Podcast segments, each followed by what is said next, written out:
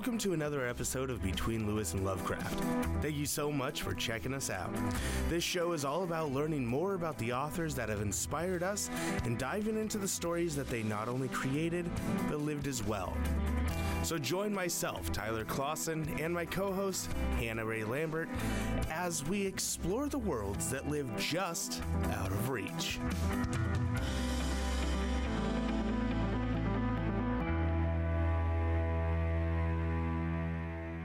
Welcome back, listeners. Oh no, This is Tyler- NPR. No, I was just being a chill, cool guy.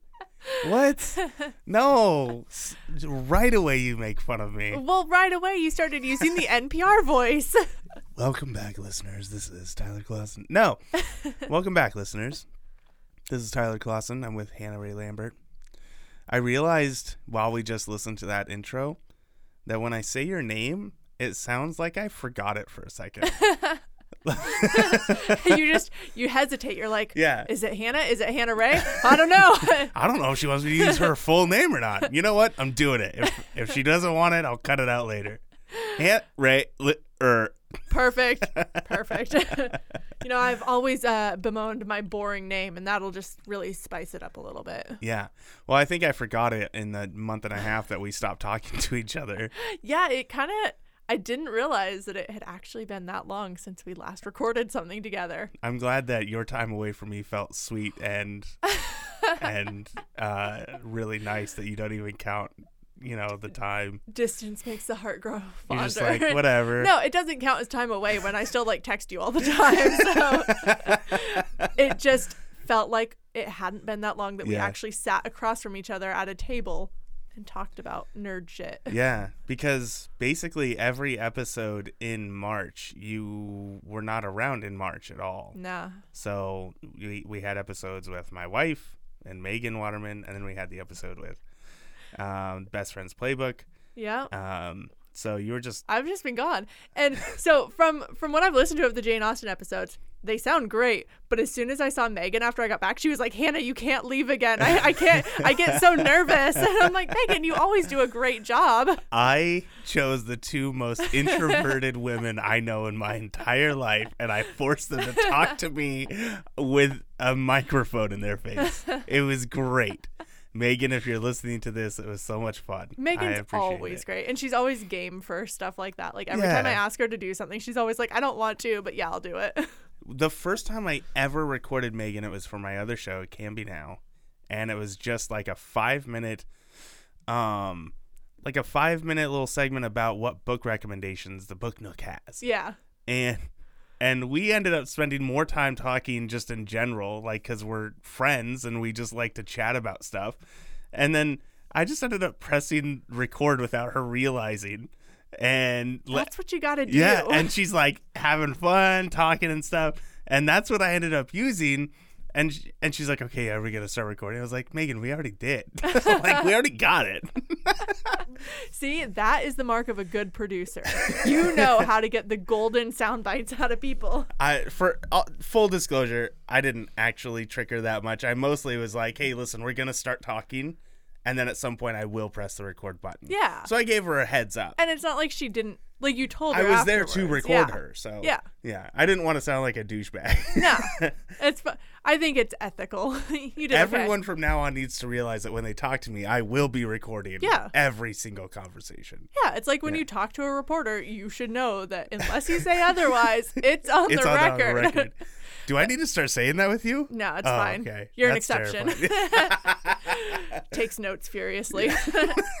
but no, uh, I hope you guys enjoyed the episodes with Megan and Rebecca Yeah. and Best Friends Playbook. But Yeah. now uh, you guys are stuck with me again. No, it's great. I'm so happy that somebody's here to do some real work and to get me to shut up because I just talk and talk and talk. yeah, I think Megan's probably not that good at telling you to shut up. What happens when when Hannah leaves? Oh, our one episode turns into a two part episode because we all just keep talking. It was legitimately like a two and a half hour recording session. Oh my god.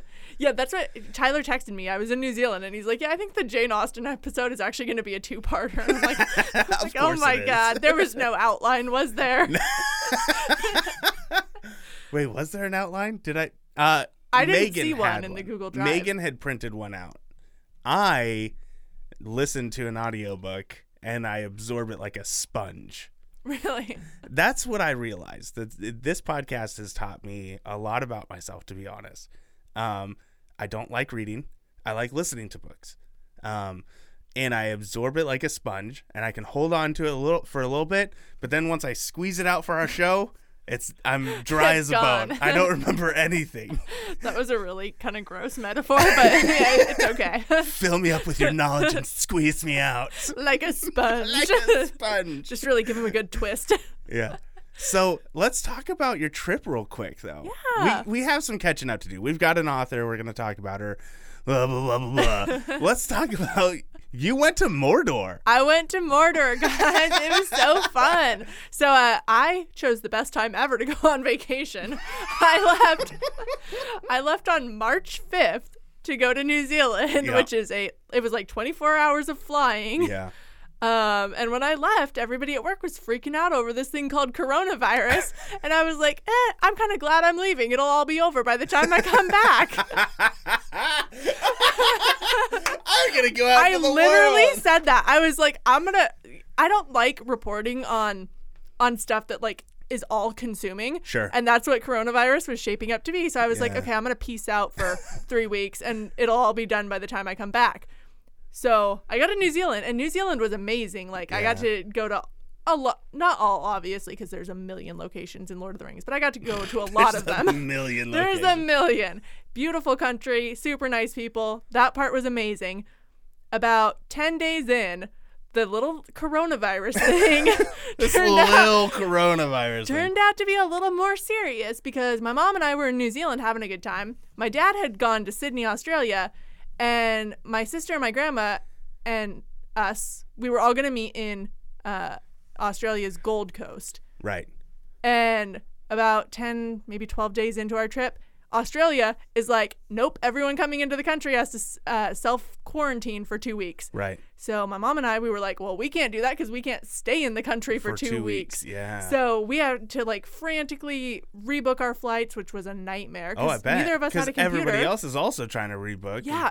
She and she booked our flights through her credit card reward system. Right. She called them and they were like, "Oh yeah, it might be a 2 to 4 hour uh, hold because we have 6,000 So- yeah. people in line ahead of you." And we were like, "We don't have international calling. We cannot be on hold for, For- 4 hours." And it's a good thing we gave up and just booked new flights cuz she called again when we got home Yeah. um, to try to like cancel the flights.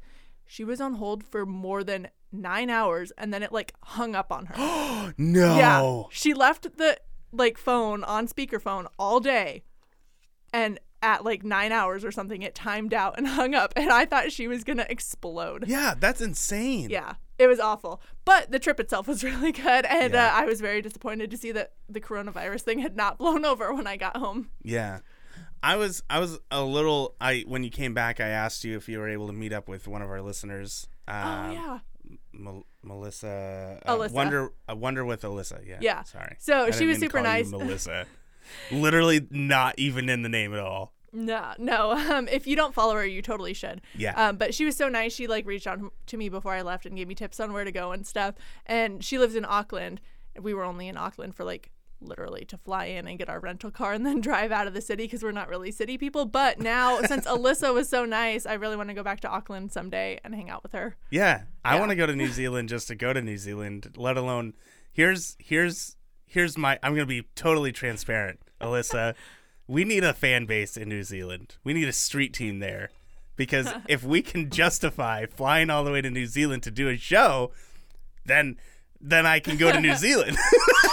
we can go hang out with you and you know write it off as an expense. yeah. So, you know, So Alyssa, get out there, uh, start pushing our our mixtape. you are the, now uh, the New prophet Zealand. of Between Lewis and Lovecraft. Spread the word. Perfect. Yeah. I love that we have profits. That's gonna be one of our Patreon like Levels. levels. Is you are now a prophet. a prophet. That's great. I love it. You're a herald of. Yeah. oh, which right. one's higher, a herald or a prophet? A herald. Oh, Oh, this is Tai Tai, the Bible guy talk. Yeah, that's well. The oh man, I'm gonna have to stew. We'll come back one. to Yeah, that. we'll, we'll do a full circle. but yeah, so that was my trip. Yeah, that's great. Well, I mean, it's great that you were able to get out and enjoy some time Yes. during this crisis. It was nice, and honestly, we got to do everything we wanted to do in New Zealand, and we were only going to Australia to hang out with family and lay on a beach. So it's not, you know, Which you a can tragedy, do here at the Oregon coast, basically in the exact same fashion.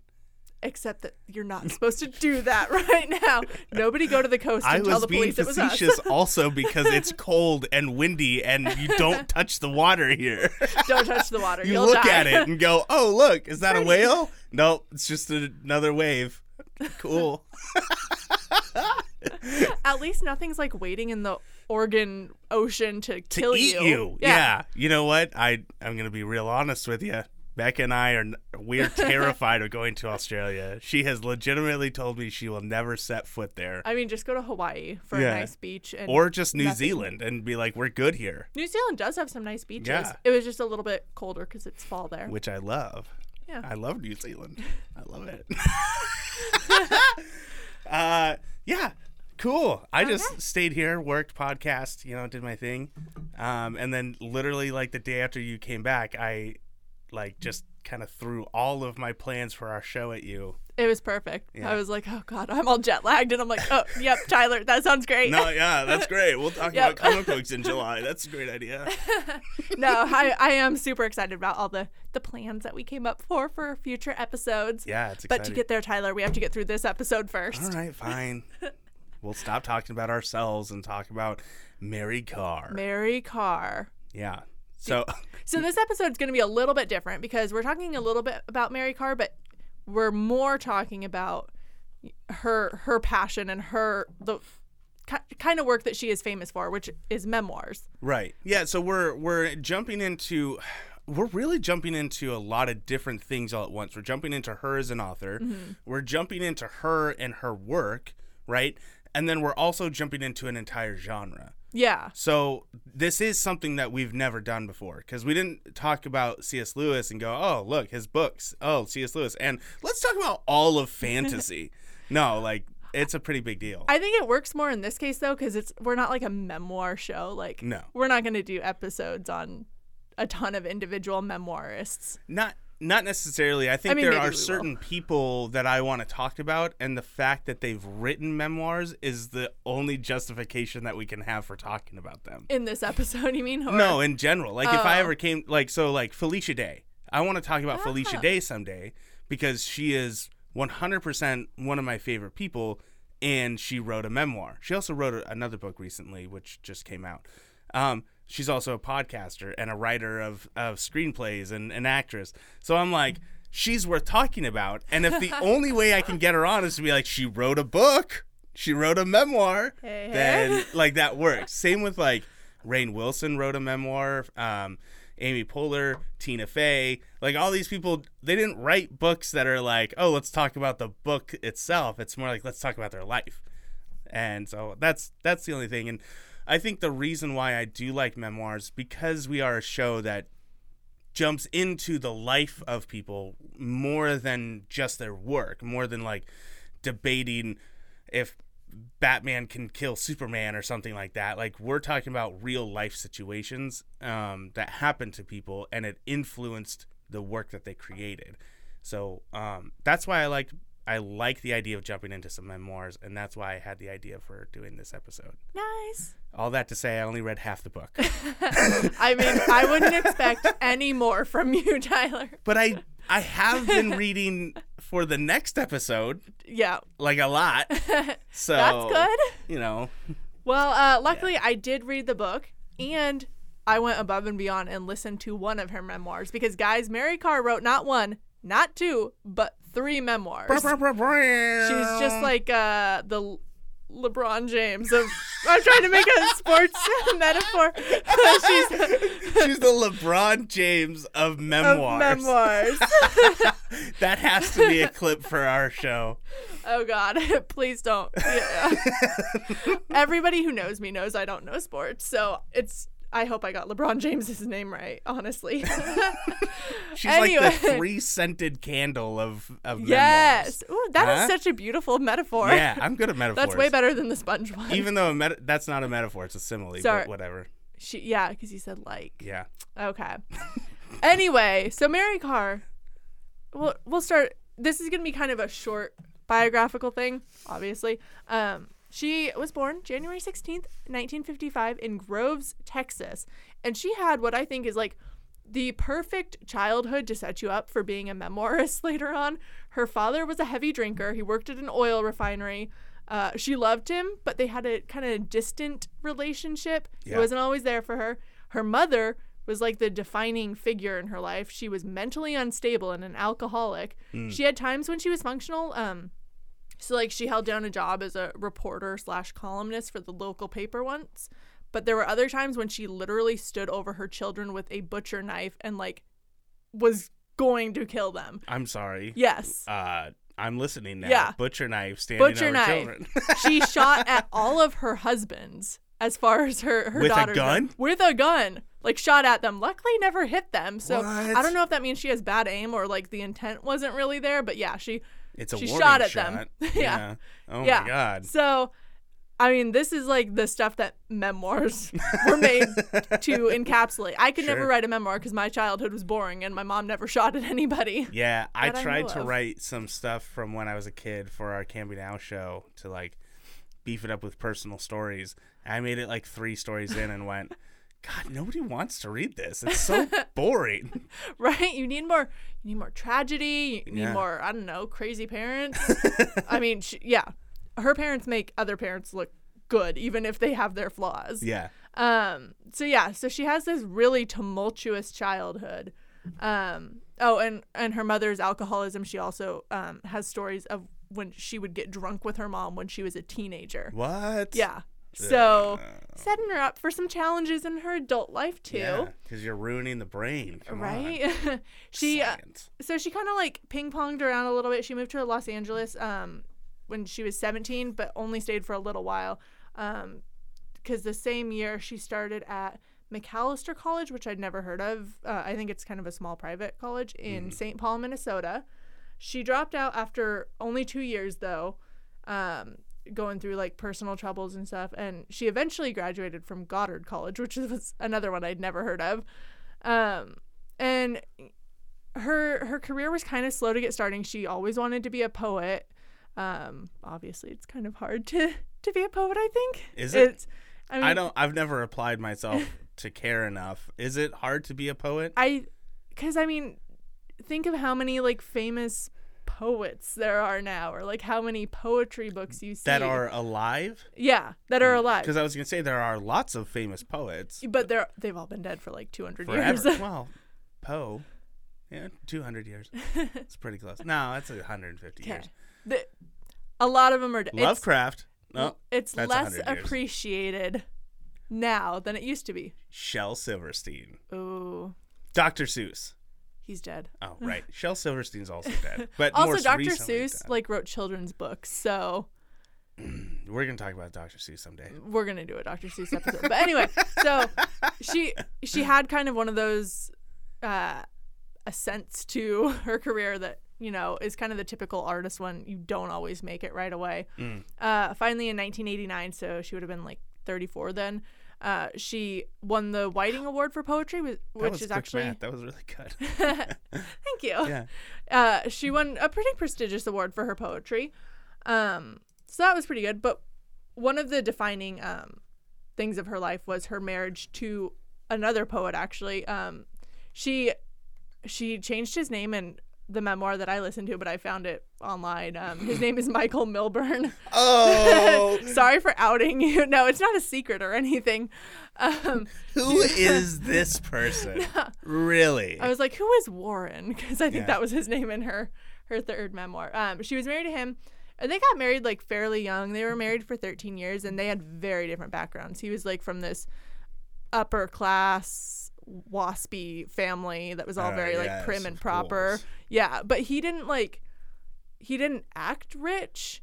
Hmm. I think um he had trouble like taking money from his parents and like his dad would give him a hard time if he ever did. So he had like Ah. weird attitudes about money and that was one of the things in their relationship one of many things that was a strain in their relationship was like he they had completely separate bank accounts. He would Mm. like get really mad if she asked to borrow money from him. He was very individualistic with his money, Yes, like but to like the point where he way at all. too far. It's like if you can't even like loan your wife, wife. 20 bucks, like what is going on with you? I yeah, I've got personal dealings where I've had to deal with that where I know of couples where the the man essentially says, "All right, I'm loaning you this money." Which I'm And like it's your husband. He's not loaning you his money. This is your money. That's how a contract works.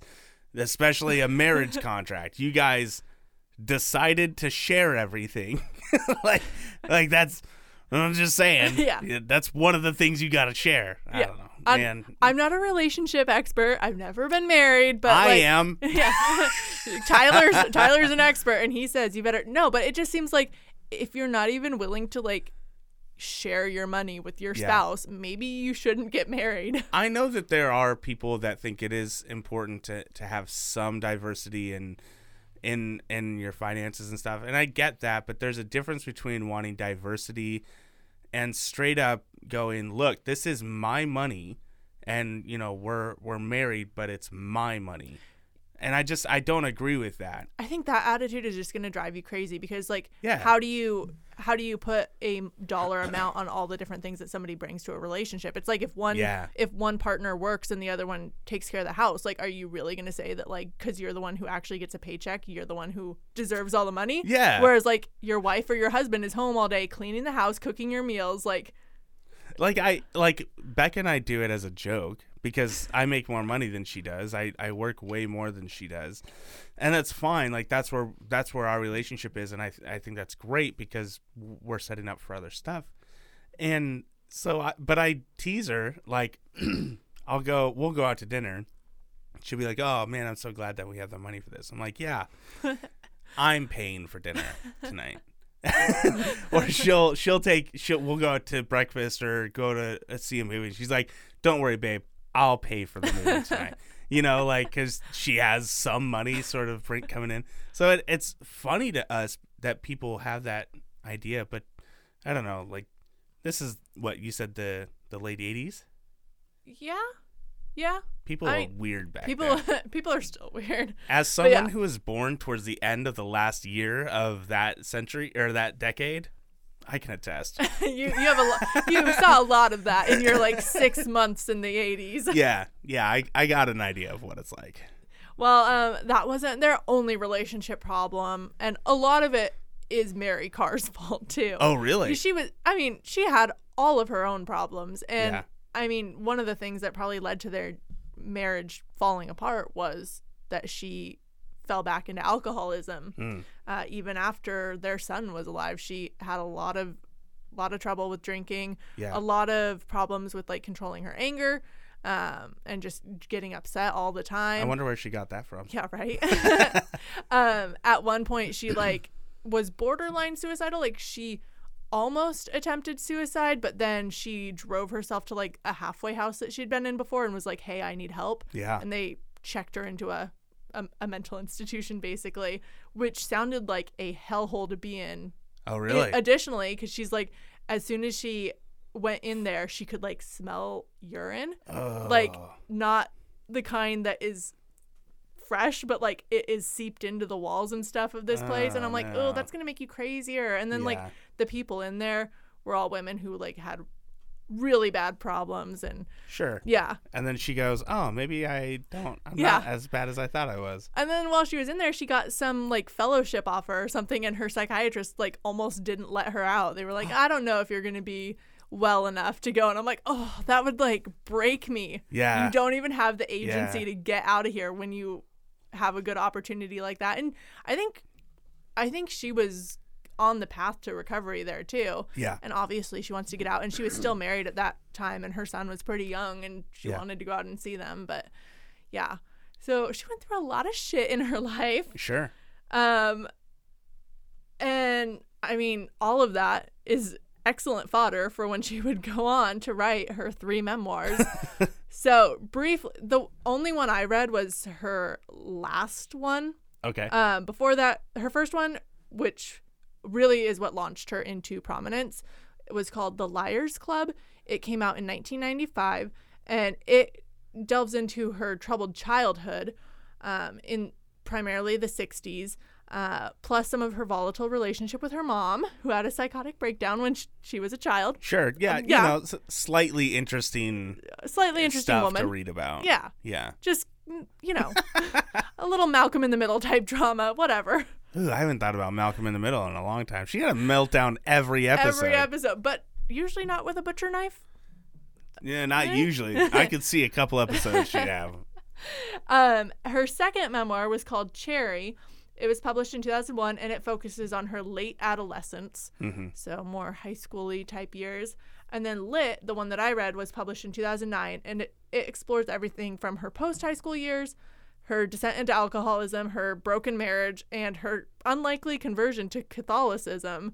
Um, one of the things that was interesting was it explored that a lot in the book and she kind of waffled back and forth like at first she was saying she was going to church and using her kid as an excuse she's like oh i'm just doing this for my son or whatever Sure. and she alluded to like taking a book with her to church and then she said So it she could at just so- read it? yeah she at some point she was like and then i stopped bringing the book Yeah. and so i i don't know like how devout she is still because she's said in interviews how she's a christian because she needs it Yeah. like she she feels like it helps her stay sober um she just she needs that help Yeah. which i'm i'm not an expert on Are, christianity you, or are you putting this on me yeah now? i'm, I'm But already are we gonna start tie tie the Bible guy I segment? the bible guy i Oh. my interpretation of it was that she kind of found religion because she needed it to keep her from drinking and to keep her from like descending into kind of the same issues that plagued her mom Hmm. Yeah.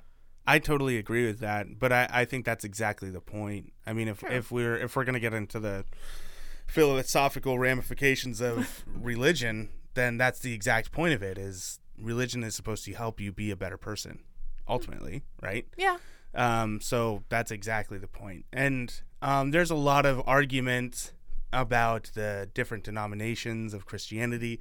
And when I grew up, it was thrown in my face all the time. You know, that's a big point where they'd be like, well, people who are protesting it or saying, you know, you're wrong for believing in it would often point out, like, well, you guys can't even decide on what's right. Look at all the denominations. There's hundreds, thousands of different sects of of Christianity, and you guys can't even decide what's right. And I don't think that that's necessarily true. Um, I think that we can, as Christians, we decide what ultimately is the truth. Jesus was God or is God, died, came back to life, you know, did the whole saving our souls thing. That's fundamental. That is what we all believe, right? And then you get into the all the other stuff, right? Um, and that was really hard for me though. I I had a really hard time with that and and coming to terms with the fact that there is this division. Um, but there is scripture even that says, "Oh, fun! This is a sermon." Um, a scripture that talks about like, look, there's different body parts, and you, the left hand can't tell the right hand that it's doing the wrong thing. Also, I used my right hand when I said left That hand. was a little I did it backwards. It's fine. You know, the ear can't tell the eye. You can't see, so you're useless. And I think that's exactly indicative of the church and the, the denominations. And this is all leading back to this, I, I promise. um, the point being that different denominations do different things really, really well. And different people. There are there are what seven billion people on Earth now, and everybody's different. Your chemicals, your brain makeup, it's all different. So of course there's going to be different denominations that speak to you differently. Some people like myself would look at Catholicism and be like, I don't want to be told what to do. I hate authority and Catholicism is all about the authority of mm-hmm. God. You know, and same with like Baptists. I'm not calling anyone out specifically, so please don't. I'm, these are general terms for you know Baptists and Southern Baptists and people who are like you know God hates fags and like I can't get on board with that. Um, but there are some people that that works for because they're very tribalistic in their brain chemical makeup, and you can't you can't say that they're wrong for having a brain that works differently than yours, right? So the point that I'm trying to get to is Jesus can appeal to everybody through a lot of fragmented lenses that collectively creates one image, right? And hers is some she needs the authority through the Catha- Cath- Catholic Church. That was weird. The Catholic Church to help her sustain that abstinence, to sustain her alcoholism, and and that's what she needs that religion to do, which is exactly the point. Yeah. So And I think that's how all of the people I need in- some whiskey. Hold on. Right. I think your attitude is similar to pretty much everyone in the religious community that she ran into as well. Like she would talk about how she had these discussions w- with either religious leaders or other people in the church about like how, the aspects she questioned and stuff and you know, they didn't turn their back on her. They were like, "Oh yeah, I have questions about this too," or, like, "I think this other thing." And even my husband is like, "No, that's not how Right. Christianity works or whatever." So I think, um, I think even she was surprised by how open Open. Yeah. everyone was to her. Which because you're either going to get someone who is open and honest and down to earth or you're going to get someone who's super crazy and then it's like it's super easy to just move along and eventually you'll find people that are honest and true with their feelings and their doubts and that's literally the whole point and like we struggle as people so why hide it we all do it we all struggle let's just struggle together I love that. Ty Ty the Bible guy. Well, and that's the whole point of the, her memoirs, right? Is for It her was- to divulge what she's going through. So she's like, look, you're not the only one that's gone through this. Or look, your shit, I'm on the same level as that shit. Right. And Right? that's another interesting thing that um cuz she was talking about in one interview how when she was writing lit, it was her third one and she felt like she had and these were her words like um oh god, what's it called? A, a target on her uh, on her head basically Yeah. because she was writing a third memoir Sure. um but she said that part you know of what? I'm going to do it again. yeah, she's like, I got more stories to tell. Um, but then she was talking about how, like, when she goes out on book tours or whatever, it's Yeah. all worth it because she has all these people coming up to her and not like telling her how much they love her story, but telling her their stories. Right, Like, oh, right. my mother did this too, and you know, It opening up to her. Yeah. yeah. So that's one part that she really liked about it, and I think um, also specifically with Lit, that was a story she had to write to kind of you know, close the book on her relationship with her mother. Right. It had a lot of ups and downs and Sure. yeah, I mean, sh- she talks in there about how her her mom got sober around the time that she was falling into alcoholism. so they had like these diverging timelines basically. Yeah. This teeter totter effect. Yeah. Yeah. Um, and like when Mary Karr would be sober, her mom like relapsed at her uh oh, no. at her wedding rehearsal dinner. really? Yeah, so like she's here in front of her soon to be husband's rich family, Yeah. proper family, and her mom is just tanked. Oh, no. Yeah, and all of the stress that goes along with that.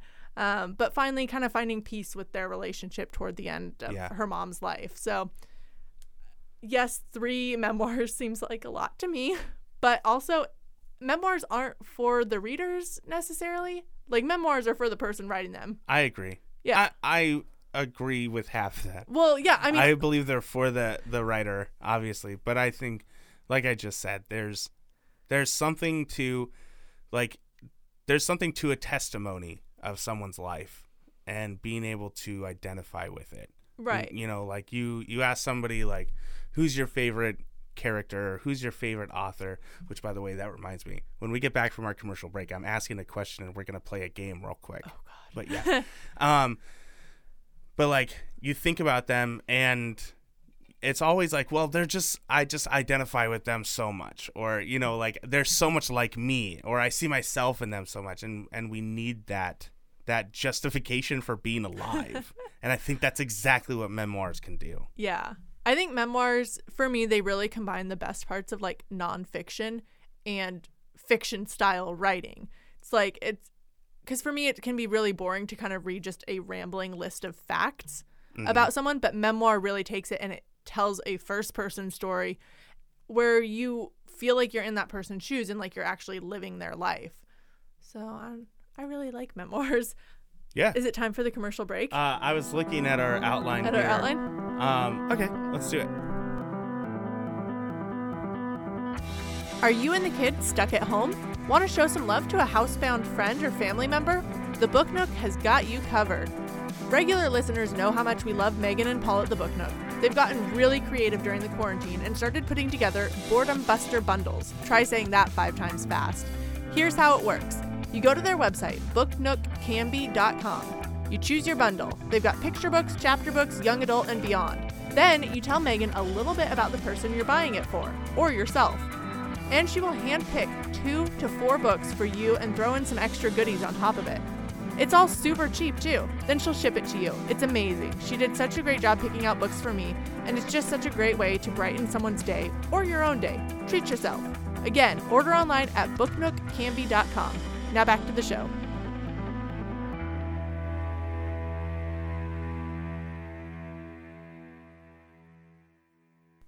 All right, so we're back from our commercial break. I have a very important question to ask Hannah. This is going to mm. derail our entire episode. Oh, God. I didn't prepare anything for this episode except this question. I'm glad you worked really hard. I don't have to. You're back. All right. Two pills are in front of you. If you take the blue one, you will be transported to your favorite fictional world. If you take the red one, your favorite character from your favorite book will be transported to this world. Which one do you choose, and who or where is it? I have been plagued by this question for the last three days. oh my god. I Um, cannot decide which one I want. No, I choose blue pill. The the first one? Yeah. Yeah. And I would go to the wizarding world from Harry Potter. From Harry Potter? Post giant civil war. Like definitely after that. Um, Okay. Yeah, just cuz all of my favorite book characters are they're not like the f- They're not good they're people. not fun to be around. Like I don't think it would be a good time. Yeah. Yeah, I can't decide. You can't decide. I cannot decide cuz what are you choosing between? well, okay. I think I obviously I'd go for the go somewhere else cuz I would like to meet people though. But I can just meet them You if could- I yeah. go. But that's not necessarily true. It doesn't say you'll go to meet this person in the world. It just says you're in the world, right? Yeah, but you could find your way to them. I was talking to my boss about it, and he's like, Star Trek World. Go to Star Trek World. Because they have hollow rooms or whatever, hologram rooms. You'll get everything you want. Anything you want is taken care of. And if you don't want to go to space, don't go to space. You're totally fine. Right? And I was I'm like, glad that he thought of that because that's what I was thinking. I'm like, I don't want to be in space. yeah. Um, but I was like, yeah, I, I guess. I mean, if I'm honest, like the D and D worlds, like Faerun, would be really fun. And he's like, yeah, but if you go there, you're not necessarily going to be someone who could be in a D and D party. Mm, You're just going to be a normal you. You're gonna be you. In a medieval type world where there's no toilets. Oh, so I'd be a muggle in the wizarding. Oh, Exactly. So he ruined it for Mm. me. You would still be you, Ah, I don't want to be me. I want to be a better me. I want to be a wizard. so that's that's the question that I bring to the oh table. well, now it's gonna plague me because I don't like my answer anymore. But I don't know what a better answer would be. Tell us what you want. I don't know what hey, listeners, tell us what you would choose. Where would you go? Who would you bring to this world? So then, so that's the thing. So now, then I start thinking, okay, maybe it'd be better to just bring someone to this world. My first thing that I think is Jesus, but then that's so insulting because didn't that's a work fic- out the first It's time. supposed to be a fictional person from a fantasy book or something, and I'm like, oh, that's kind of insulting to the Bible. Um, so not Jesus, I guess. I don't know. Uh, my English teacher let people write rep- like book reports on the Bible, so There you go. eh, it's a book. Um, so then I started thinking, who would I want to bring Aslan? It's fake Jesus. Fake Jesus, but he would he still be like Aslan? Would he be a talking lion? Yes, it's the it's the I don't think that character being brought well. to life. He's not tame, but he's good. I um. And then I'd be best friends with Aslan. And then I would just have him make Narnia for me again, and then I can go to Narnia whenever I want. Okay, Tyler had a three day head start on figuring this plan out, guys. Loophole. All right, so that's my answer. Uh, I'm I'm glad you so did let's think get it through really well. let's get back to memoirs. Okay, It has literally nothing to do with memoirs. guys, I need to go on vacation again. okay, so the uh the fourth book that Mary Karr wrote is aptly titled "The Art of Memoir."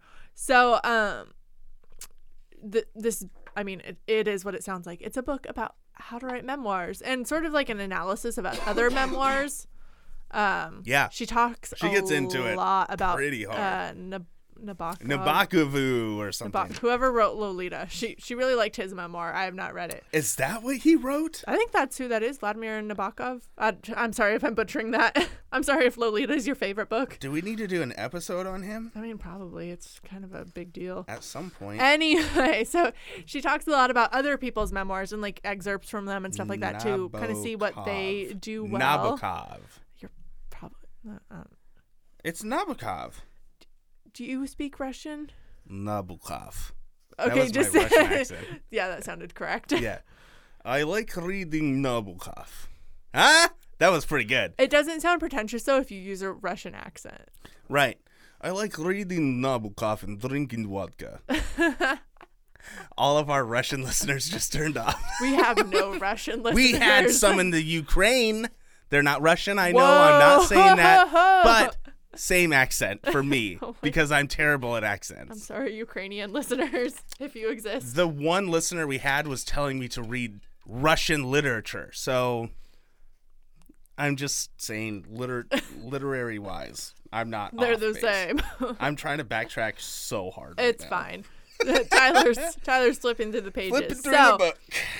Art of Memoir is I mean, I would really only recommend it to you if you actually are interested in writing a memoir. Agreed. And obviously that's probably why she wrote it because it includes tips on how to be a good memoirist. And so I wanted to talk a little bit about some of the ones that stood out to me. Um so she goes over a lot of like the reasons you shouldn't write a memoir yeah, she does. She She- goes. Yeah, she really wants to uh, talk you out of it. One of the quotes that I liked was Unless you're a doubter and a worrier, a nail biter and apologizer, a rethinker, then memoir may not be your playpen. That's the quality I've found most consistently in those life story writers I've met. Truth is not their enemy, it's the banister they grab for when feeling around on the dark cellar stairs. It's the solution. So. Woo! That was thick. You got to be an overthinker to write a memoir. You have to be willing to go back to, at times, your worst memories ever and think through them a million different times to make sure you've got like the truest version of them and that you've seen that incident from everyone's perspective. Yeah. Here's here's her list of reasons why you should not do this. Uh, so if you are uh, psychologically hectored by the uh, nattering voice of some scold about how wrong this is, maybe wait till you find some balance. Uh, if you have a bad memory, give it up. Many people ask me how to recall the past, and I say if they don't, they're lucky. Get a real job. The events you're writing about, if the events you're writing about are less than seven or eight years past, you might find it harder than you think. Also, if you're young, you might want to wait. Most of us st- are still soft as clay before 35. That's not fair. Just wait a few more years, Tyler. Uh, if you're doing it for therapy, go hire someone to talk to. Yes. If you want revenge, hire a lawyer. Don't write about people you hate. If your writing affects a group of people, a class, or race, be sure you're ready for any fallout. If you're a right fighter, somebody who never apologizes or changes her mind, you don't have the fluid nature to twig or the deep river of truth when the spirit draws your forked stick. I didn't That quite one's understand confusing. That. Yeah. Uh, and 10, the last one related to the above. If you can't rewrite, give it up. Yeah. There you go. Because she was saying how on her, she like rewrote the same things over and over, trying to get it right. Yeah, that Yeah. was that was 28 pages in. That's like and that's she's going right into it. You'd think that that'd be towards the end. Like, "Hey, I built up your confidence. Now don't do it." No, I like that she puts it up front. She's like, these are the reasons you might want to not do it. And I mean, two of the ones she said that I feel like kind of go hand in hand are the revenge one and also don't write about people you hate. And I think that's really important because I think Yeah. a lot of people they're probably like, oh, these these people like my mom, my dad, whoever has really screwed me over, I'm going to totally out them in a memoir and everyone's going to read it and see what an asshole they are. She's like, Yeah. don't do that. You got to show compassion for all of your characters. And I think every memoir that I've read and enjoyed, that has been something that really struck me about the author. I'm like, wow, they're writing about these people who did really horrible things to them, but they're actually being very nice to them in the way they're telling the story. And I, I think that's really important because and no one really wants to read a slash and burn like oh my god i'm gonna expose this person and just be totally thing, cruel yeah. to them like Yeah. i think it's way it's it, it says a lot about an author who's able to talk about a painful memory Yeah. and show compassion toward the person who hurt them and and we're gonna talk about this a little bit later, but some of the fakes uh, that she's had to deal with. There's one in particular that she's super aggressive towards, uh, for very good reasons. Um, and people are like, it, he's believable because he doesn't do any hero worship for himself. And she's like, that's wrong. Mm-hmm. He does because he plays the victim. He makes them terrible, terrible people against him.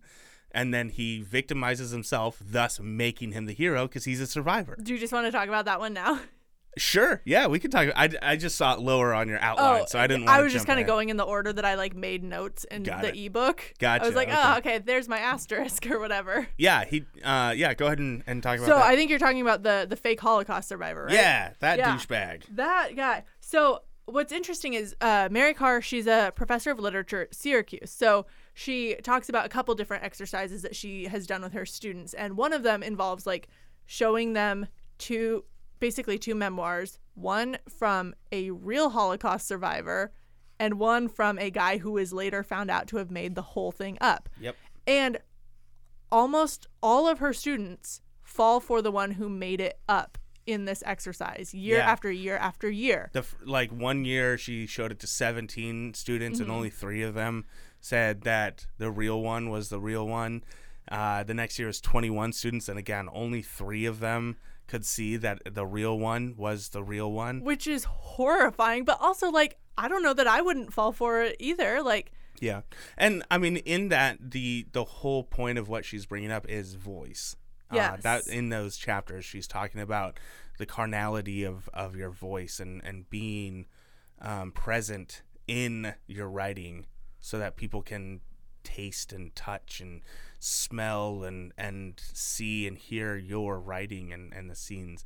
And that's what this guy unfortunately did really really well yeah. um, on top of all the other stuff like like i said you know people were justifying it saying well he doesn't he doesn't hero worship himself but again she dis- disregarded that Right. So sorry, I was looking up the the name of the the fake. So it yeah i was kind of looking him up too in my book because I actually hadn't heard of him before. Um, it's Benjamin Wilkomirski, um, and he wrote a childhood recollection of Auschwitz called Fragments. mm-hmm. And um, I guess it ha- she even herself put her name on the book when it came out in 1996, recommending it.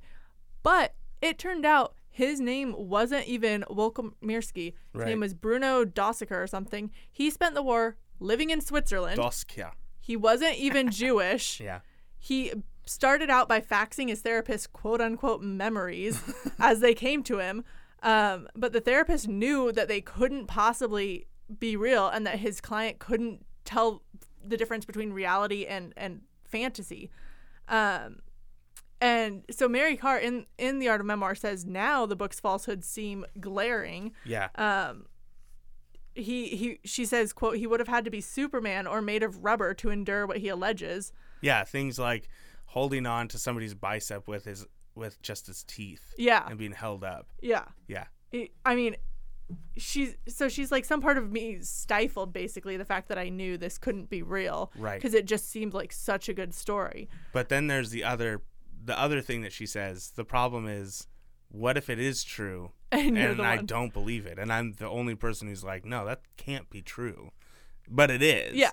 Like you feel shitty. You feel like an even worse type of person. you're like i a can't Holocaust question denier. a holocaust survivor Yeah, what exactly. and i mean everybody was praising this guy's book when it came out he won all sorts of prizes he beat elie wiesel who's like the famous author of night which was a, a holocaust uh, memoir that we had to read in like grade school or whatever Sure. so he's like a big deal By tyler we, has not read Hannah it means her. me I totally read it. Yeah. No. Elie Wiesel is, or he- he's probably dead now, but he was a big deal. He wrote a great book. You should totally read Night. And this asshole beat him with his made up book. Yeah. Um, and it was even praised by an investigative journalist who covered the Nuremberg trials. So Hmm. he fooled everyone. Today, he's still like, he basically says it's still true. He's a well, he person. says that there are certain things that are made up, but that's just how memoirs work. And that's what she gets into in this book. I think that might be a different person. Oh, really? This one it says he cleaves unswerving to his story, Oh, okay. unbudged by Well, evidence. There was a different guy. Thanks for Sorry. making sure I didn't sound like an idiot. Sorry, there was No, a different you're guy who did say that. Yeah. they all kind of blend together. But yeah, so this is, this is the example that she uses with her students, some of who whom have gone to Ivy League colleges, Yeah. and they and you kind of touched on this a little bit. The reasons that they give are he's not trying to make himself seem like a hero in his book. Why would he lie about this? Yeah. The writing has an immediacy. Its first person present tense makes it seem as if he's reliving it more Yep. than uh, she compares it to another guy whose book I haven't read, but more than his more formally written piece with its emotional circumspection. And just all sorts of reasons they give for why they fall for yeah, this the guy fake. the other guy wrote better, So, so people don't think that it's as real. Wow. But again, that's just how she, in this she's talking about voice. She's Mm-hmm. talking about writing a specific way so that when your readers read it, they are attentive and they're a part of the the the story itself because Yeah. they're seeing it through your eyes. Mhm. Um so so yeah, that's a long tangent for make sure people no, that like blew my mind. Yeah. I was like, oh my god. But yeah, I mean, like you said, voice is king in memoir writing. Yeah. Um, you've got to develop a voice that's authentic for yourself. It mm-hmm. has to be consistent. She was saying like in her memoirs, she had to decide like if she was gonna call her mom, mom, mother, mama, whatever. Even though that changed over the course of her life as she you know got older, got Yeah. more distant with her. She was like, nope, I just had to go with mother because if you change it you know every other chapter the reader's going to get confused they're And not going to connect why. with you yeah. Yeah. and unless you want to explain every single time like oh i was five and so i called her mom like no Yeah. just Well, and even so, I know this isn't a memoir, but I read when I was reading the Jane Austen book about Jane Austen. mhm. The the author spent the first part of the book, probably the first half of the first chapter, going.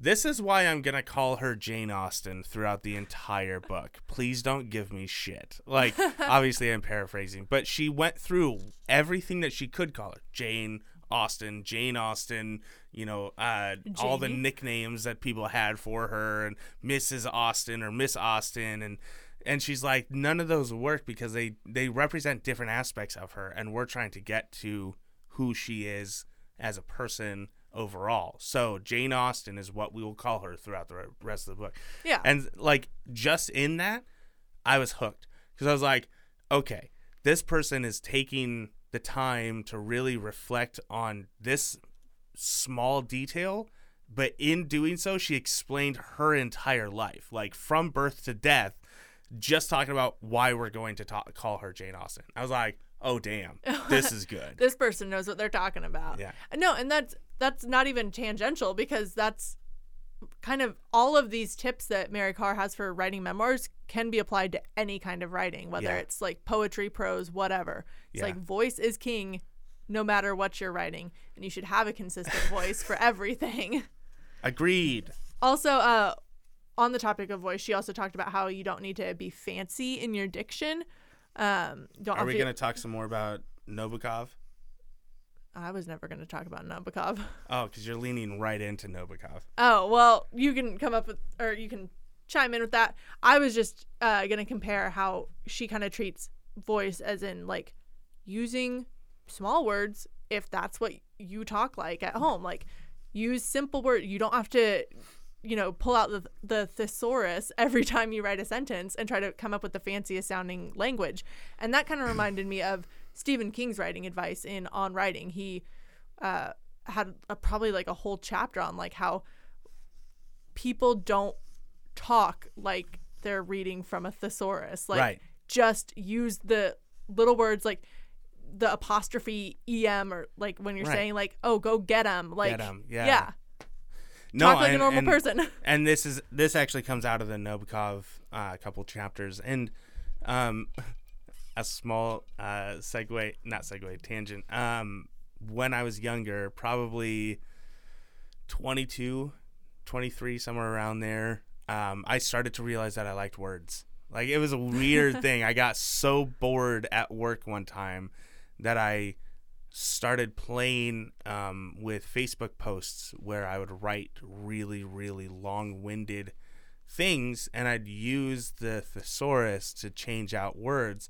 And so, uh, number one, don't be afraid to, to try stuff. I, I think that's really important to say. Like, I obviously don't write the way I did back then because that was an experiment. That was me trying that hat on. And I liked it, but it's not who I was, right? So, but that informed me that I like words. And so now when I talk to people, I try to use specific words and I try to find a word that expresses what I'm feeling in a very interesting way um, and using big words. Not so I can be like, oh, look at me, I use big words, but because it's like that's part of who I am.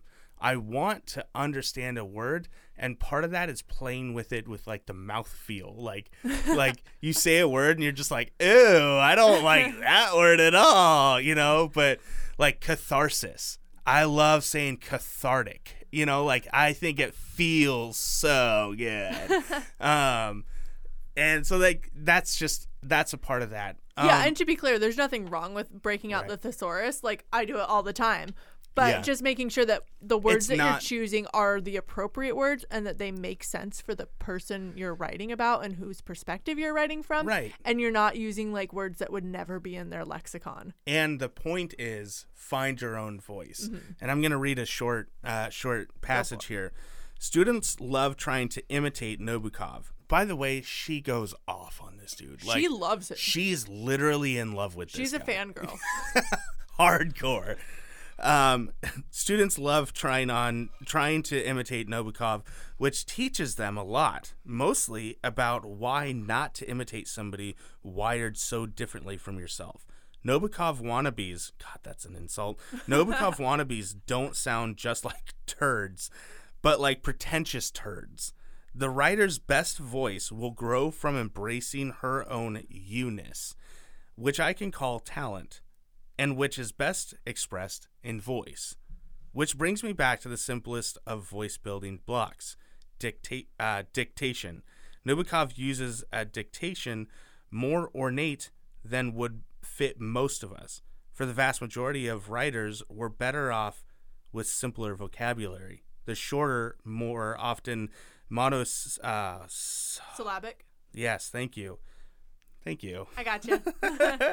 uh, words that you use all the dang time. Unless you're like my friend poet Brooke ha- Brooks Haxton, all right, who translates Greek, Latin, French, Hebrew, and Germ- German, throwing in three dollar words will just make you sound like you're a dick. True. Yes, True. absolutely. And she uses her own voice in that to say that She says turd. She says dick. it's like obviously she's from like southeast Texas, Right. growing up poor with her alcoholic parents. Like Yeah. yes, she does not shy away from her her roots when she uses her her on her simple monosyllabic words. See, I was gonna end up going with monosyllabic, and I was saying it in I'm- my head several times. right. Like that's not right. Ah. Syllabic. See, that's one of those words it's that doesn't have so good maybe. mouthfeel. no mouth feel yikes but no i think that and i think it's interesting that she mentioned like her poet friend who like translates a bunch of languages like yes Yeah. there are people out there who can get away with using super pretentious words i'm not one of them and Yeah. also when you fuck up you look like an idiot when Yeah. because i've seen people who have gen genuinely written something and probably gone to thesaurus and replaced the words with words that don't make sense or things that are grammatically incorrect. I see people a lot who use whom incorrectly because they think whom is the Sounds proper way to do it. But no, there are grammatical reasons why you use whom versus who. I, yeah, and the grammatical reason is never fucking use whom. Maybe never use ever. whom. Even- don't ever use it. That's my rule. When I write a book on writing, chapter one, don't use whom. I do use it sometimes, but then there are other times when I'm like, I know it's correct, but it sounds weird to say whom, so I just like say screw it and chapter use who. one, Whom uses whom? That was incorrect. oh man. Yeah. But yeah. Uh, I I have someone we were having a conversation and um uh what's the word for someone who treats people like uh treats women a guy who treats Oh, women misogynist. misogynist, right? And um and he was saying, well, they're less of a misogynist and more of um chauvinist. He uses the word chauvinist, right? He's like they're less of a misogynist and more of a chauvinist. And and his and his way that he was explaining it to me, I'm like I don't think that that's what that word means. He's thinking Was he trying to use it as like a slightly less bad version of misogyny? a, a different version of it. Yes, he was saying, okay, it's you know, misogynists are people who um, hate women. Chauvinists are people who like women as objects, No, that's wrong. right? And so I looked it up, and I'm like, hey, man, I just want to let you know that that you're using that word wrong. Chauvinists are people who are very patriotic or very loyal to a very specific uh, regime. I think people do misuse that word a lot though. Yeah. Because I actually looking it up, I, I was surprised that that was the definition. Did you like how I knew it? Yeah. I didn't Good know job. the fucking word. That's fine. you knew you know what it meant though, which But, is more yeah. important. but that's, you know, that's the thing is like knowing words and to your point, you're saying like you're going to use a word wrong. Yeah. If you don't know it, you're going to use it wrong and you're going to look like an idiot. So if this guy wrote a whole thesis on how you can either be a misogynist or a chauvinist, people are going to be like, "What the hell are you talking about?" That's not what that word means, dude. you keep using that word. I don't do think it means think what means you what think it means. means. Yeah, don't be that guy. uh Speaking of that, what a great segue. Oh. She wrote on page 58. Early on, he starts training you to read into things like a necromancer deciphering the stars. And I highlighted that. I freaking highlighted that. wow, he did. You know why? Because she used the word wrong. Necromancers are people who bring people back from the dead. They do, but did she use it? Astrologers Read the sentence again though. Early on, he starts training you to read into things like a necromancer deciphering the stars. But does she? Astrologers are people who uh, decipher the stars. I don't know what section that's from though, but is she using it to make a point that he's teaching you to read into things poorly? Maybe I didn't. I don't. I don't remember. So the objects he dwelled on aren't just pretty. Uh, the, he's ta- she's talking about Nabokov again. Um, That uh, things that he dwells on are not just pretty jujus, ju- ju- jujas from the antique parlors. He's infused them with emotional consequence and symbolic weight and philosophical resonance. Early on, he starts training you to read into things like a necromancer deciphering the stars. No, she's not saying it like that. She thinks that necromancers decipher the stars. Those are astrologers. Look at a D&D gaming book. I like that. That's probably the reason you know what a necromancer does. It's exactly why I know. I've played one. Who says D and D is a waste of time? No one. No No, one. one. says that. No one has ever and said if that they say it, I history of the don't world. want to read their memoir. now I want to find a memoir like that just to read it and then shit all over it. Uh, there's actually been one. I have read it. Um, it was uh, about a lady.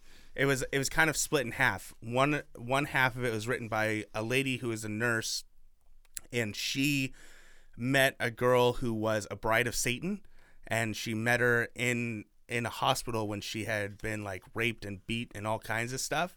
And a coven of witches came to the hospital to curse her and kill her. Uh, so she stood on the other side of the bed while they were planting curses, and she was praying for the girl. Ended up saving her from the cult that she was in.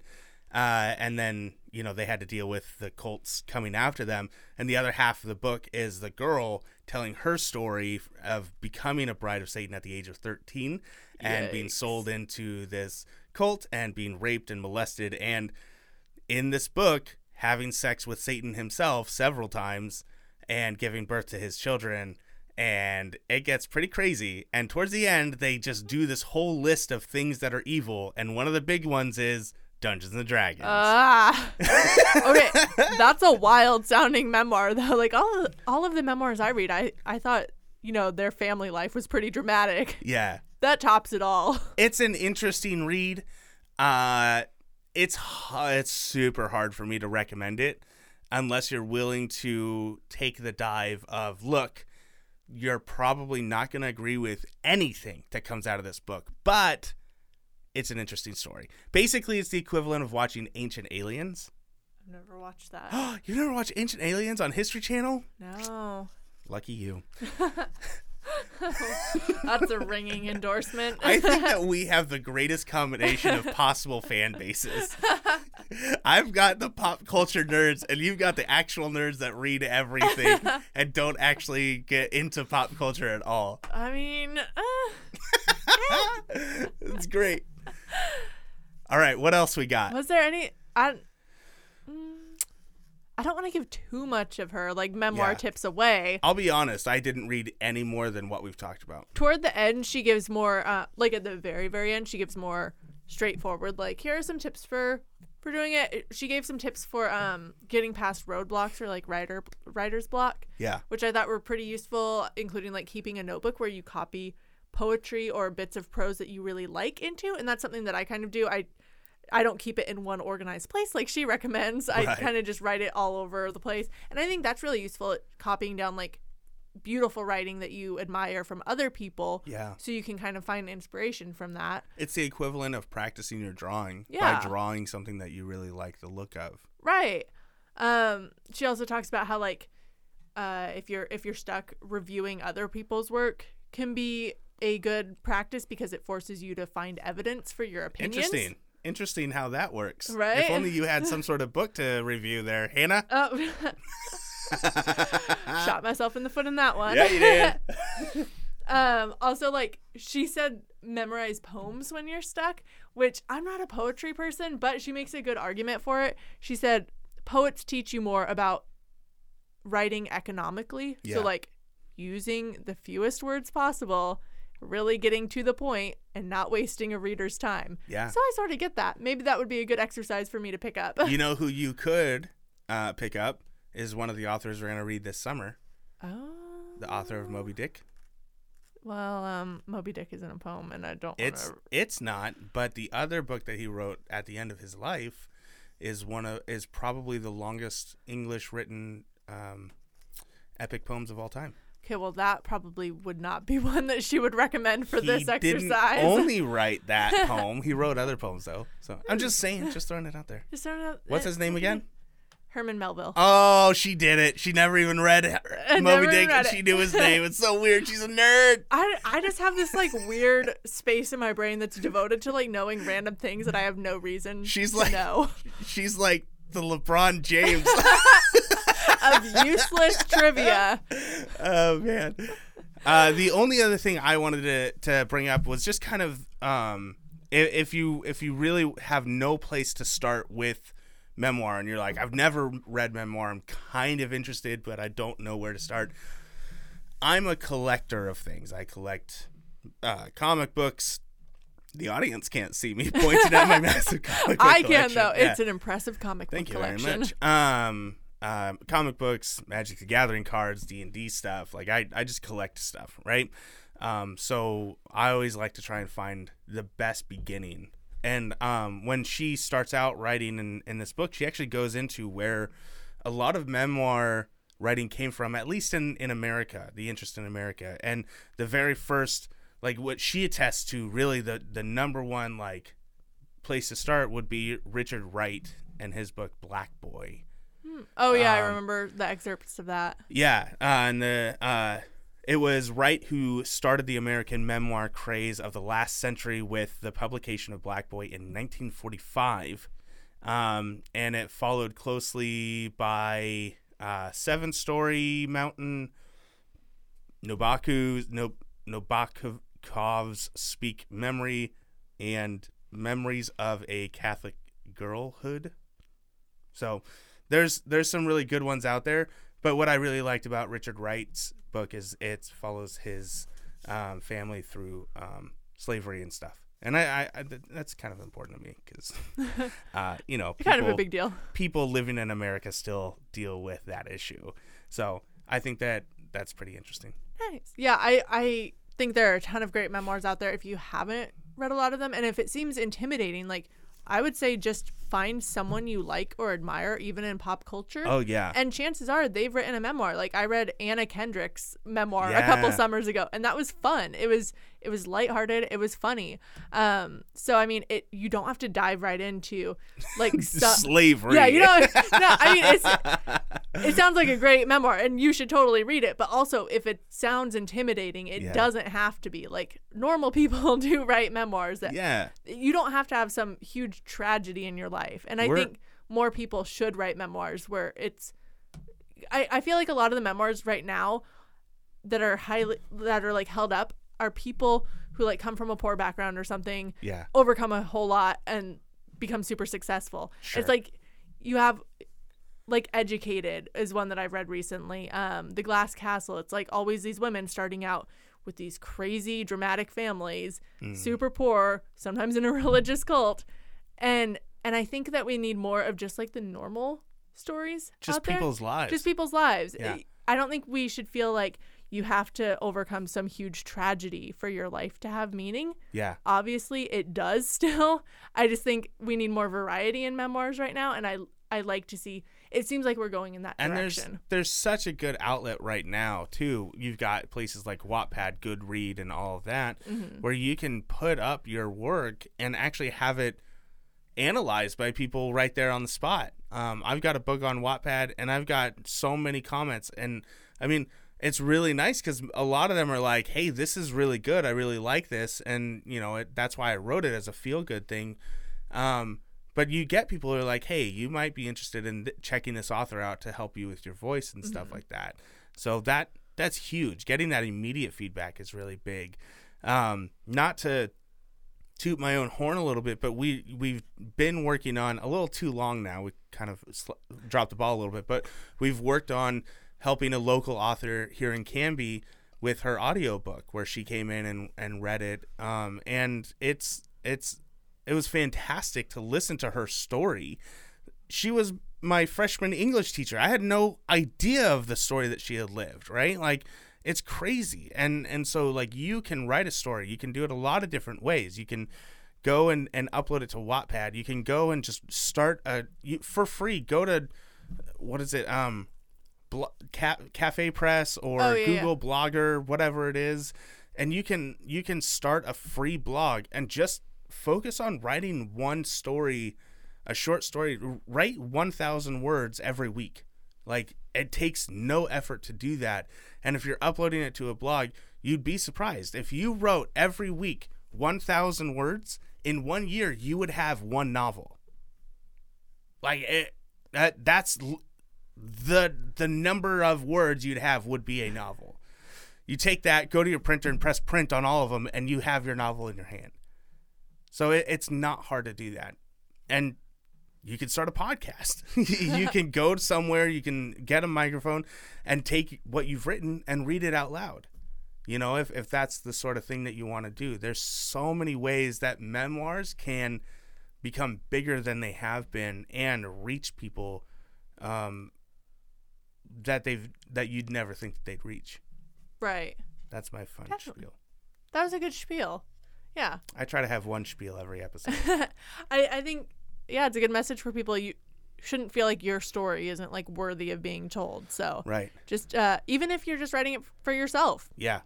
sit down Again, and uh, like she said, like if you're trying to get revenge, don't do that don't do that. If you're trying to find therapy, I kind of disagree with her a little bit. Not not in the like if you're trying to get published, you know, and and write an actual book and really try to get like some legitimacy as as a novelist, as a memoir novelist, maybe don't do it as therapy. But I think that it could be good therapy. You working through things on on your on your own, and she actually has some ideas of how to encounter that a little bit in this book. definitely yeah i think there's like a fine line obviously writing memories can be cathartic Yeah, um to use your word that you like so much. but also there is a, a a balance there. It's like if it's something that's really really painful, maybe Yeah. you shouldn't just write about it. Maybe you should go talk to someone and then write Obviously, about it later. I'm not saying do this in place of in place of therapy. no. It's like do it as therapy in the sense that like you know you've already seen a therapist or something or I Maybe don't know. the therapist is helping you get to these memories and work through them, Yes. and then you write them out. I think she means don't do it in place of therapy. Like if this- you need therapy, this is not your free therapy. go get therapy. but also, but also, you know, right, start a blog, start a blog. start a podcast. That's what I did. Hannah's my therapist. Great. I, I'm not licensed, Tyler. I say that every at the start of every session. Oh man, yeah. So we've talked for a long time about a book that I read about half of. It's fine. You're gonna love the last half. Yeah. Um, real quick, uh, next episode, I'm actually genuinely excited about. I love how excited you are. I'm excited too, except that um I made the mistake of ordering my biography from the evil company that shall not be named. No. and as karma, it has been like two and a half weeks and it still hasn't gotten to my house. Really? It has overshot my house twice. It's like ping ponging back and forth between Portland and Salem, and I'm like, what the hell, guys? could, could Megan not help you out with that? um, I don't, I didn't see it on their website, Oh. and all of the copies that I saw not from the Devil Corporation were like forty bucks, and the one on the Devil Corporation was six bucks. So. Oh, so yeah. I mean, I get it. Some I of those biographies for like old dudes are really expensive. Yeah, because the one I'm reading, listening to, is 30 hours long. Yeah. And uh, just so you guys understand who we're talking about, we're going to be talking about Ernest Hemingway, um, which um, might sound super boring to you because it did to me, No. but I'm genuinely excited about it. And Mostly because y'all know how much I love talking about sexual activities in an author's life. which is always surprising to me. And I'm in, cha- I'm in like th- three or four hours in. I was like, holy damn, I don't have enough time to talk about what's going on on our show. yeah. I mean, you're I had some preconceived notions about Ernest Hemingway, Yeah. and I'm probably going to have to throw those all aside when I pick up the biography. Yeah. Well, I think some of them will be um, definitely Reinforced. validated and reinforced. But uh, but there's some stuff, man. It's super interesting. He's a super interesting guy. I Oh, have knew not that. read anything by him. I've Yet. read two or three books by him, I think, both Yeah. in school. So here's the thing, and, and this is why I, I realized uh, last couple episodes we we talked about who we're going to read about. I would challenge you to go read something by Ernest Hemingway by the time we release our next episode. That's the point. That's why I want you guys to know who we're talking about. Be like me when I had a book report and I chose uh, The Old Man and the Sea because it was short, and then I almost threw it out the window because I hated it so much. Just read that one. Literally about a dude sitting in a boat. Ah, I was so upset with that book. yeah. I'm going to talk about that in our next episode. Yes. But yeah, Uh, go read some Ernest Hemingway, and then uh, you'll you'll be probably more into our, our next episode. Yes, for sure. Um, so guys, uh, we would love for you to check out all of all of the social medias that we have. Ooh, I haven't updated it yet. Oh yeah, Um, but they can find us. You guys can find us uh, on our website, lewisandlovecraft.com, or on Instagram at Lewis and Lovecraft, and then um, facebook.com slash Lewis and Lovecraft. We barely post on Facebook, Yeah. but it exists because weirdly we don't to. get that much engagement on Facebook. It's because we're not trying. I'm trying on. Instagram. yeah, follow us on Instagram. It's yeah, funner. it's way more fun. And you should follow us on YouTube now because there you go. I started a YouTube channel. And you're rocking it. the thing to I told Oh, you this thank in private. I have to tell you in in public though, because that's how it works. Oh, thank you. Yeah, yeah. So you can go on good there. Um, we we put the Witcher episode up, which we actually filmed, so you can see Tyler's amazing costume. Oh. Um, I'm starting a thing where every once in a while I'll do Throwback Thursday. Um, and we're recording this on a Thursday. So today I put up our first ever episode, C.S. Lewis. And Yeah. in case, you know, people don't listen on the regular podcast channels, they Which can is find great. it there. It's it's easy to share that. Yeah. You know, an hour and a half long episode. It was such a long episode, but it was so fun re listening to our first ever Did episode. you actually re-listen to the whole thing? I listened to parts of it. Yeah. Like I didn't listen to it all the way through in an hour sitting, but Gotcha. I listened to a lot of it and I was like, "Oh my gosh, we were I mean, it was actually a lot better than I expected honestly going you back. thought that you thought that maybe we had gotten way better at doing this. I mean, we've gotten better for sure, but Yeah. I was like I was almost like expecting there to be cringy moments or whatever and I'm like, "Oh, we were actually really good." Yeah, I think because I have re- re-listened to some stuff. I think the biggest thing, and it's it's. I'm gonna be honest. I think it's on you. Oh, I think we've been able to chill out on fitting this whole thing into like a 45 minute episode because you were like, oh, I'd like 30 minutes. And I'm like, look, it's not going to happen. I know how podcasts work. I didn't know Tyler that well when we first started this. okay. this is not going to be I was a. naive. your outline's great. There's gonna be more. so yeah, that that's great. I'm excited for that to to go up and have more stuff. I might throw some fun stuff up. Um, you know, just to give some variety to our our channel. Um, Do it. But I I've stopped. Me and me and video work have taken a. We're on a break. You're on a break. We're on a break. um. So yeah. So yeah. So uh, Instagram, Facebook. You can go to our website. You can go to our YouTube now. You can also just email us if you want to email us anything, stories that you want us to read on our show. Please, guys, I want to read a story. I like getting emails from people too. It's Yeah. nice to hear from people. uh, Lewis and Lovecraft at gmail.com. awesome. And as usual, we want to thank Jake Basson for our awesome intro outro music. You Yeah. can find him at soundcloud.com slash Jake Basson for all sorts of great tunes. Don't forget to subscribe, you guys, on iTunes and uh, the Stitcher and all the other places that you can subscribe. It it really helps us understand who's listening. And rate and review us, especially on iTunes because some asshole gave us like one star. You guys have got to give us better reviews. I was avoiding bringing it up so much. no, I'm actually not butthurt about it. I thought it was kind of funny, but Yeah, I learned a new word. Uh, so that Oh, was a good one. No, I already knew about woke. They thought that we were woke, which is interesting. That's the no, first the last one they described like how we talk about Mr. James. But Oh. You can go to our iTunes and check it out and find yeah, out read what it the bad there. review and then write a nice one. Seriously, if you guys want to help us out right now, legitimately, just go leave a good review because it's the top of our, it's the number one review that people read. Please push it down the line. Oh man, it'd be great. Nice. Um, Oh. and yeah, Apple Podcast listeners, I, I, this stat's a little outdated, I think, but um, they are 52% of our listeners. So we know you're out there. We should have way more reviews than we do. So just want to point that out. And the most important thing, as usual, tell Yeah. a friend about our show. Yeah, tell people about it. Tell your book club that you're not seeing in person right now. Oh, are there book clubs that listen to our show? I'm, probably. If you're in a book club and you use our show, oh, you shouldn't That'd tell be your so friends. cool. Don't tell your friends about our show Just keep because you're cheating. using us as a way to not read the book. Send and us to an email though and tell us who you're doing for your next book club though, and maybe we'll give you And some then we'll- tips. oh, Hannah's on top of oh, it. Oh, this is Yeah. like gonna be our new thing. If you in in lieu, I like that word too. Ooh. In lieu of telling a friend, email us with what sort of situation you use us for. like, is it a book club? Is it for school reports? Which I would love to find out. Someone listens to our show to write school reports. or is it just to like whip out random facts about authors when you're talking so you sound super smart and educated? yeah, you You'll be at like some cocktail party and you're like, did you know C.S. Lewis like spanking? That'd be great. You know, uh, Mary Karr, the famous novelist, she, uh, her, Memoirist. her, uh, a good memoir. She wrote three books. Um, her mom used to shoot at all of her husbands.